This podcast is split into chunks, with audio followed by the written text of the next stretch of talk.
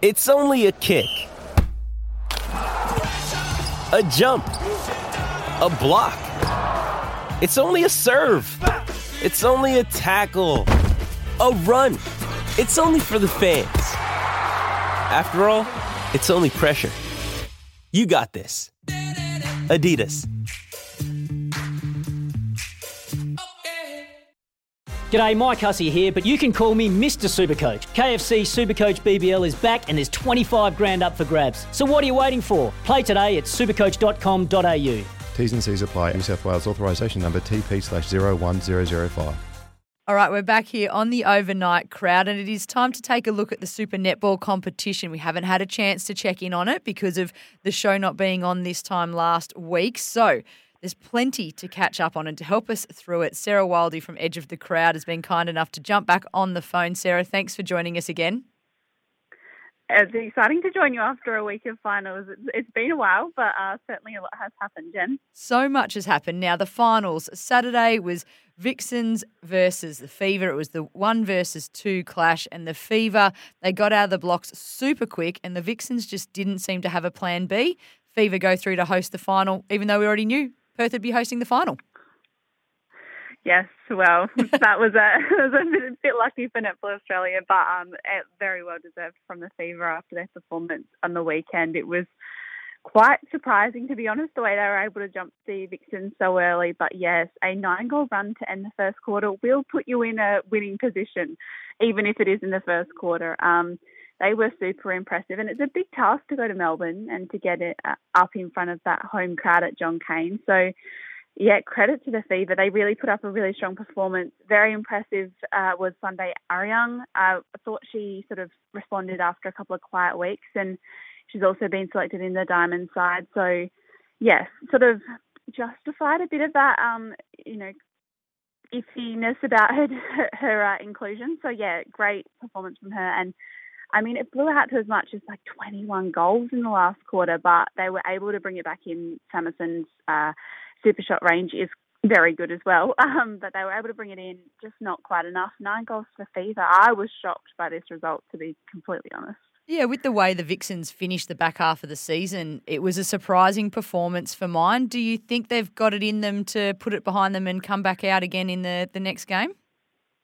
Yeah, I do think they have responded fairly well after their couple of losses through the year. So I would have confidence in them being able to put it behind them. And it, it's a bit of a like an off performance from them all round. So I don't think that it's um, you know a, a massive massive concern like oh gosh what are we going to do next week kind of thing. But they are coming up against an, an incredible side. So I, I don't know if the Vixens will actually be able to respond, whether they'll be given the opportunity to, or whether their opposition will get them finals always throws up interesting things. I thought mm-hmm. Bru- I thought Brucey for Fever was um, mm. playing at her, her physical best, where she sort of toes that that line of physicality. But I didn't think the Vixens came to match that. Not saying they have to be equally as as physical, but they just seem to be thrown off off their positional a bit too easily in that sense. And then Fowler just doing what she does, sixty seven mm. goals, uh, a, a record good. again in finals. Now she just is an incredible player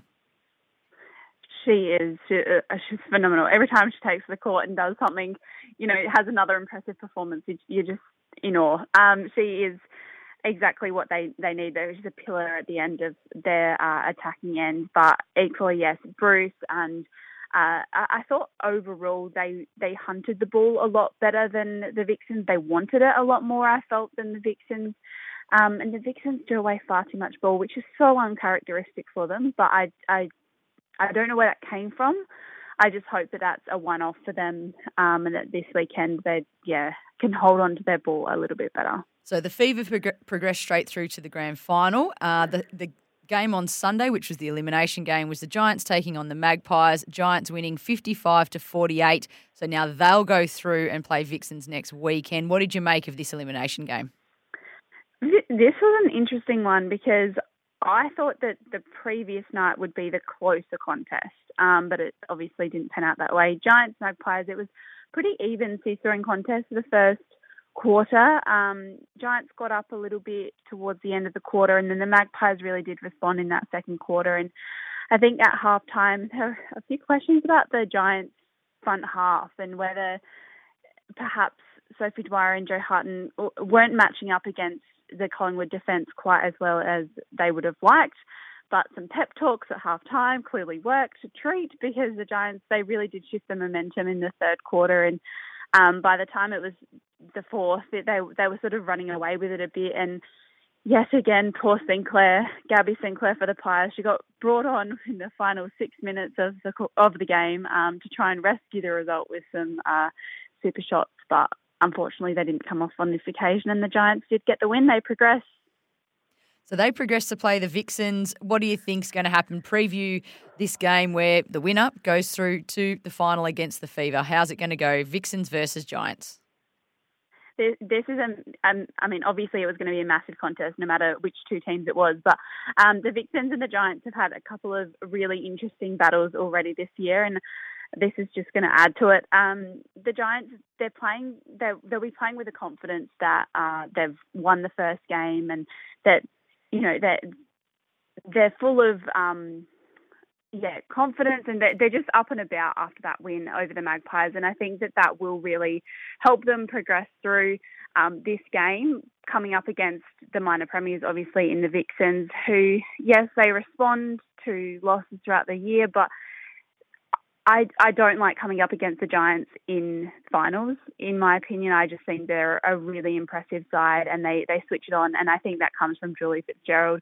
She knows how to switch it on, and therefore her players do too. Equally, though, Simone McKinnis, incredible coach for the Vixens, she'll have uh, some things to say this week, no doubt, at training. And she wasn't very happy at all with how they performed in the weekend, especially in that first quarter. So she'll have some things to say and some points for them. Um, but I I think the Giants come away with the win. Bit controversial, but I really do think it can be easy to get swayed by the team that won the elimination game and to go through. So I'm I'm going to go the other way. I'm going to go with the team that set the standard all season, and I think the Vixens will have the motivation of a poor performance behind them and, and stamp out the Giants. But we'll wait and see how it goes. Um, in the time that we haven't spoken as well, Sarah, the Diamond squad's been confirmed for the Commonwealth Games. Did any anything surprise you being thrown up there, or are you pretty happy with the way the lineup's leading out? Yeah, pretty happy, and have to say, for the most part, it was fairly expected. Um, we did, however, see Sunday Aryang, as I mentioned earlier. She got the nod ahead of Maddy Turner um, at the the goal defence wing defence option uh, in in defence for this particular Com Games, um, and it, it's a credit to Sunday and her her performance in the quad series earlier this year, and obviously the work she's done with Stacey Marinkovich as her previous coach at the Fever. Um, but other than that, uh, Ruby Bakewell Doran and Donnell Wallam got in the training partners group, which is exciting opportunities for them. Um, but it does leave the training partner group quite uh, light on experience. Um, I think collectively they have something like 30, not quite 30, uh, Suncorp Super Netball games, let alone uh, caps, Diamonds caps. So um, that's an interesting there because obviously we've seen COVID have such an impact this year in the Super Netball. It, it's going to have an impact at the Com Games. I see it happening. So yes, an interesting light on uh, training partner group but Jamie Lee Price is there as a more experienced option in the mid court. Um, but we obviously saw Maddy Proud miss out on selection after she was added to the squad two weeks ago, which is a little bit of an interesting call that has a few fans up in arms because, yeah, why would you add someone to the squad only to not pick them? But we'll wait and see if she plays another competition later in the year.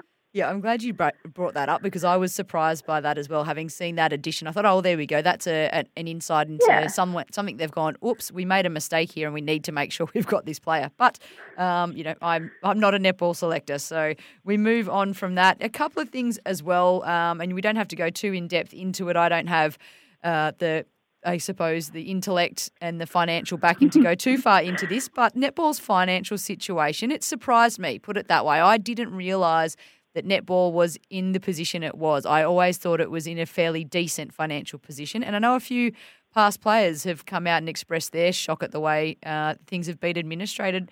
Do you have any take on the financial situation um, discussion that is going around? Yeah, I, it's a very interesting topic of discussion at the moment. Um, plenty of people are having their say, and, and it's really interesting to read uh, various points of view. People with business backgrounds, people who have past players, you know, uh, current players um, having their say as well, and the fans obviously who see, you, you know, a, a certain aspect of the game, but they don't obviously hear as much transparency about the background and what goes on behind the scenes. But yeah, there is quite a large debt, uh, quite a, a, large amount of money owed to the bank. Um, but we we knew about seven million of it a couple of weeks ago when they announced the grand final sale uh, and the rights going to Perth. And to hear that it's a few more million than that is a little bit concerning. Uh, not a little bit. That's very very concerning. Um, it comes off the back of obviously a couple of COVID years, um, broadcast rights changing, bank loans, etc. So it it's a really scary situation though because there's a lot of money owed and you know uh, a going concern notice there. Um, and so if they can't pull it together, um, Netball Australia is in a really tricky situation because does it exist uh, in a year's time? I, I don't see it completely closing down and like no one's saving it but who is going to save it is the question he's hoping something does happen to save it because it's such a huge sport across australia you think about the participants uh, both male and female it's it's yeah. it's got to be somehow someone's got to step in and show the attractiveness to this to some commercial partners and hopefully um, yeah we don't lose um, the sport because it's too important to lose.